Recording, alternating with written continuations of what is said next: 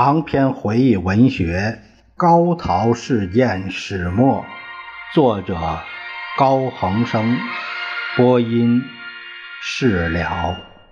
第三章第二节：八一三淞沪战争。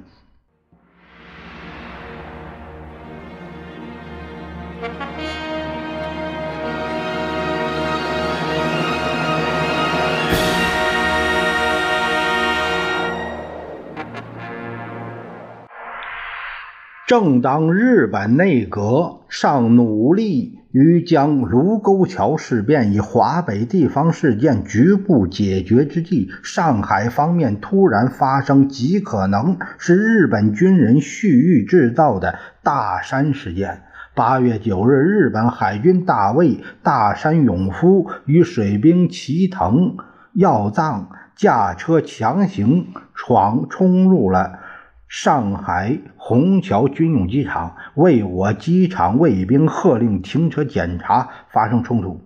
大山先枪杀死我卫兵一人，我方当场将二人击毙。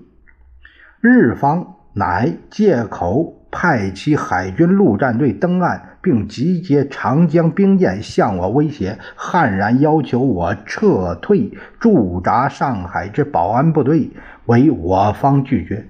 八一三上午，日本兵舰开始以重炮向闸北轰击，驻沪之日本。陆军及海军陆战队万余人向江湾与闸北进攻，我守军奋勇应战。八月十四日，国民政府外交部发表了抗战自卫声明书，声明中国之领土主权已横受日本之侵略，中国唯有实行天赋之自卫权以应之，并严正表示中国。非仅为中国领土与主权而奋斗，实为世界公法与正义而奋斗。全文如下：中国今日郑重声明：中国之领土主权已横受日本之侵略。国联盟约、非战公约已为日本所破坏无余。此等条约，其最大目的在于维持正义和和平。中国以责任所在，自应尽其能力，以维护其领土主权及维护上述各种条约之尊严。中国绝不放弃领土之任何部分，遇有侵略，唯有实行天赋之自卫权以应之。日本苟非对中国怀有野心，实行领土之侵略，则当。对于两国国交谋合理之解决，同时制止其在华一切武力之行动。如是，则中国仍当本其和平素质，以其挽救东亚于世界之危局。要知，五人此次非仅为中国，实为世界而奋斗。非仅为领土与主权，实为公法与正义而奋斗。五人深信，凡我友邦寄予五人之同情，又必能在其郑重签订之国际条约下尽其所负之责任也。长达三个月的八一三淞沪战争于是爆发。中国抗日战争至此全面展开。淞沪战事发生后，蒋介石立即召开最高国防会议，决定以军事委员会为最高统帅部，任何应钦为参谋总长，白崇禧为副参谋总长。军事委员会设第一至第六部，分掌军令、军政、经济、政略。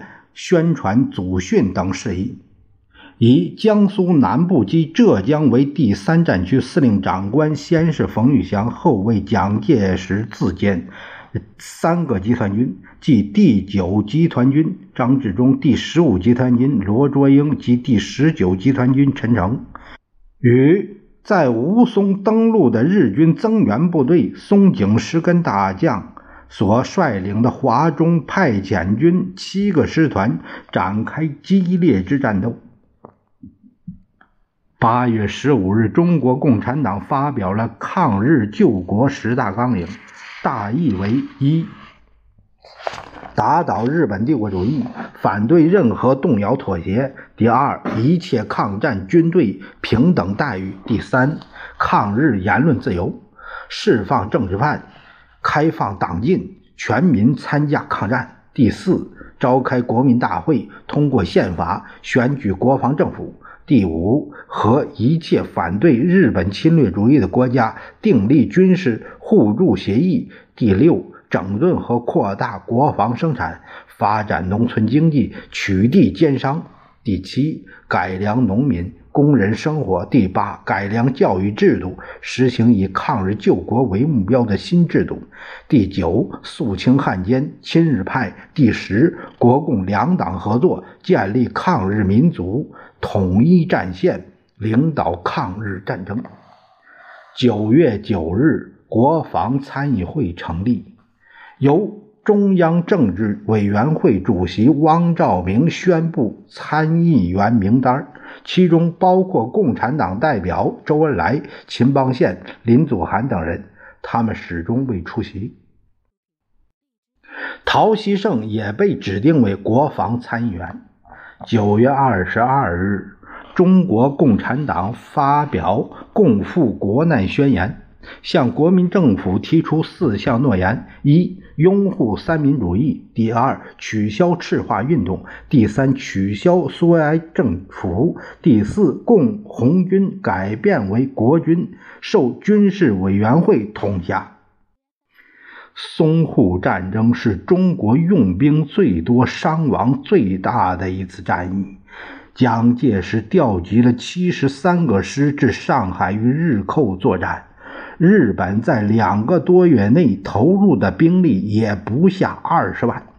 以及大炮三百余门、战车两百辆、飞机两百架、兵舰数十艘，战事持续到十一月初。英勇作战的国军抵抗装备精良、火力猛烈的日军，伤亡达到三十万人以上。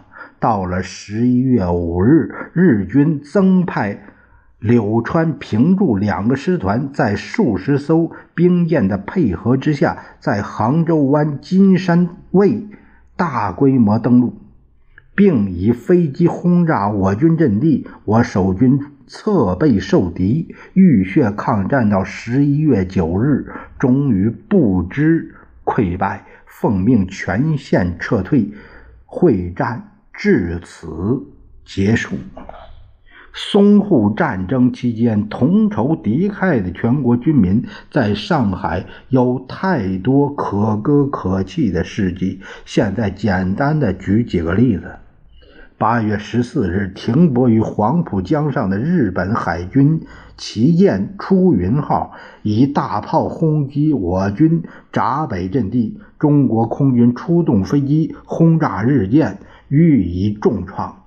当天下午，日本空军木更津联队轰炸机十八架来袭，中国空军第四大队由高志航大队长带领战斗机二十七架，在杭州剑桥上空与敌机激战，以六比零大胜日本空军。十五日，日机空袭南京、杭州，我空军又以六比一、四比零。胜日空军。九月七日，宝山失陷，我守军姚子乡营长以下六百人全体殉难，无一生还。十月二十六日，闸北大场陷地，我八十八师五二四团谢晋元团府率领。八百壮士坚守苏州河北岸的四行仓库，掩护大军撤退。在四周被日军包围、孤立无援的情况下，与拥有大炮战车的日军激战四昼夜，于十月三十一日奉命退入英租界。第四，当八百壮士死守四行仓库，战斗最激烈之时，十八岁的中国女童军杨惠敏冒着枪林弹雨冲过日军的包围线，将一幅国旗送到国军阵地。当青天白日满地红的国旗在仓库顶。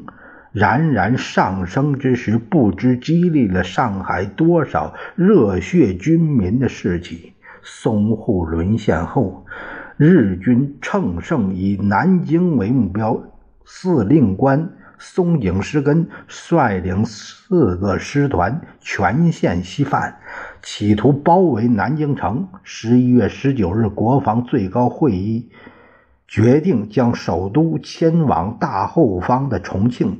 继续领导全国长期抗战。二十日，国民政府发表移驻重庆宣言。自卢沟桥事变发生以来，平津沦陷，战事蔓延，国民政府鉴于暴日无止境之侵略。原决定抗战自卫，全国国民敌忾同仇，全体将士忠勇奋发，被侵各省均有急剧之奋斗，及壮烈之牺牲。而淞沪一隅抗战更于三月，各地将士文艺赴难，招命西至，其在前线以血肉之躯筑成堑壕，有死无退。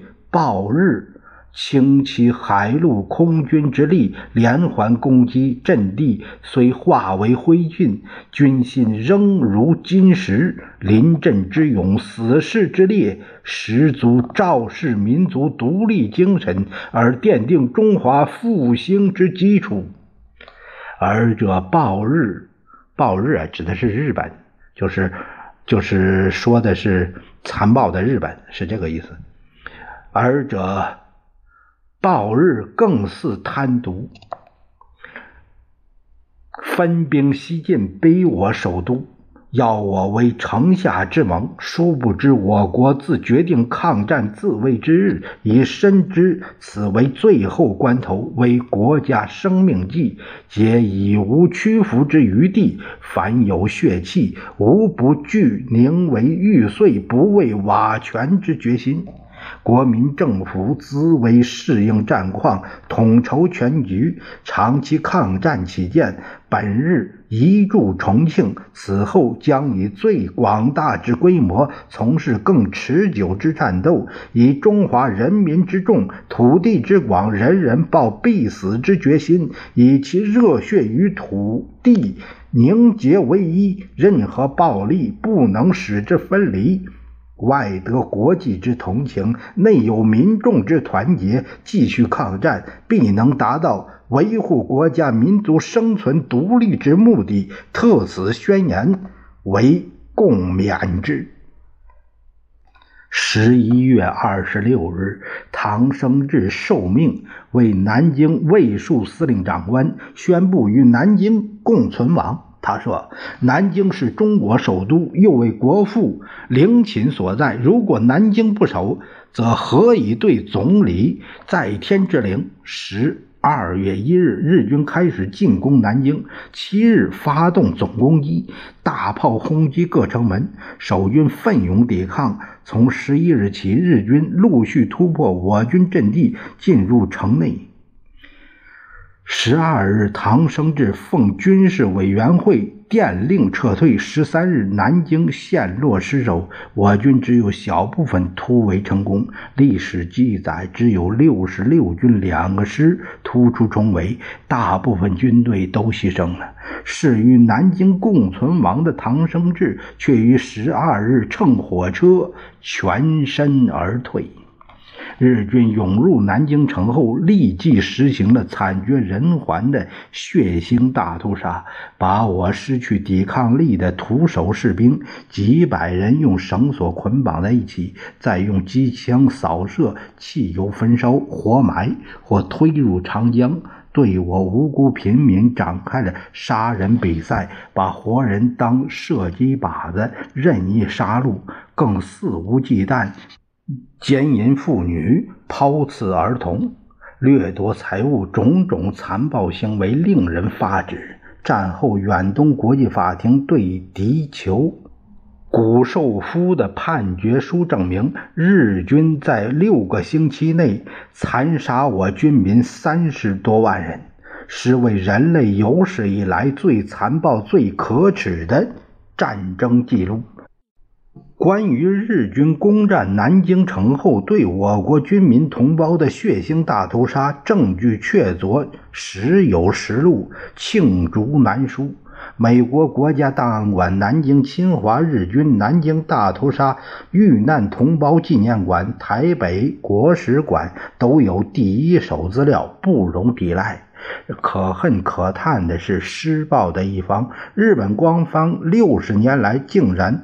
百般掩盖真相，企图否认此事，而受害的一方在台湾，居然还有一小撮人鼓励日人勿以自责，免失信心，并称那时候的日本人不是这样的。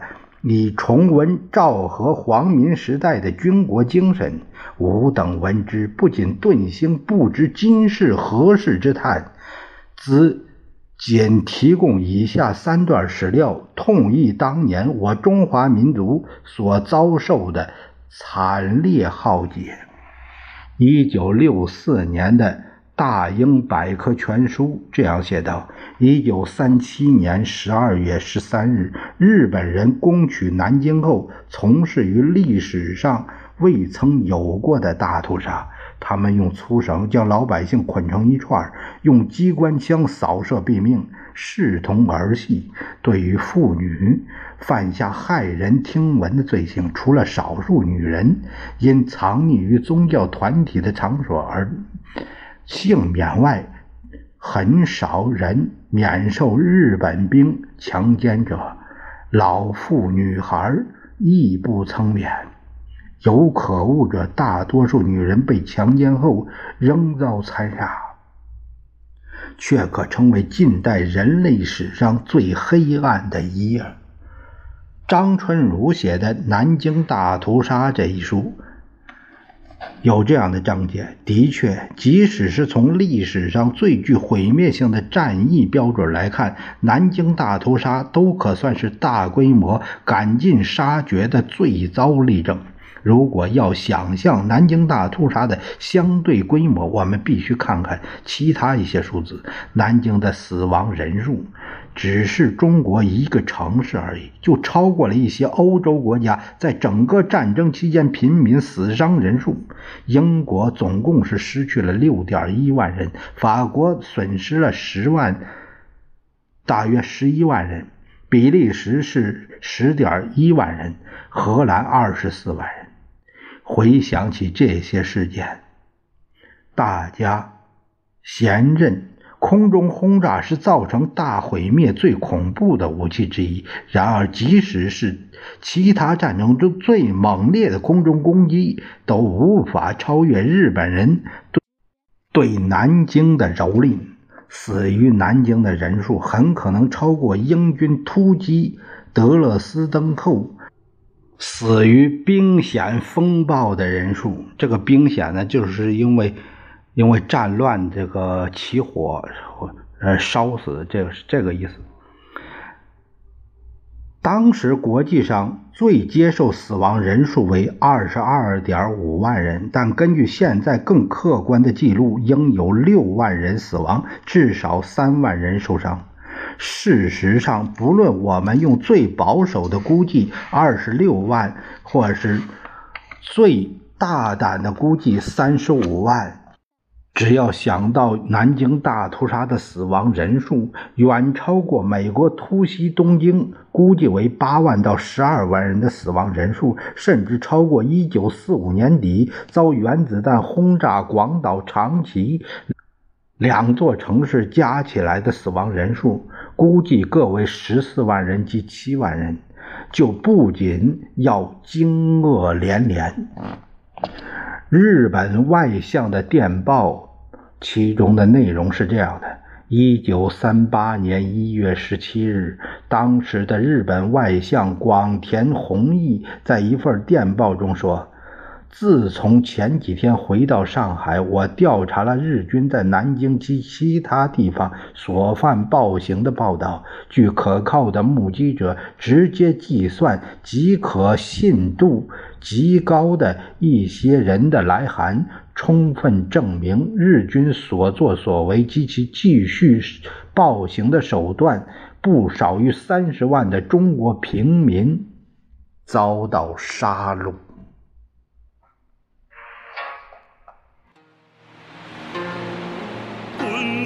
长江东逝。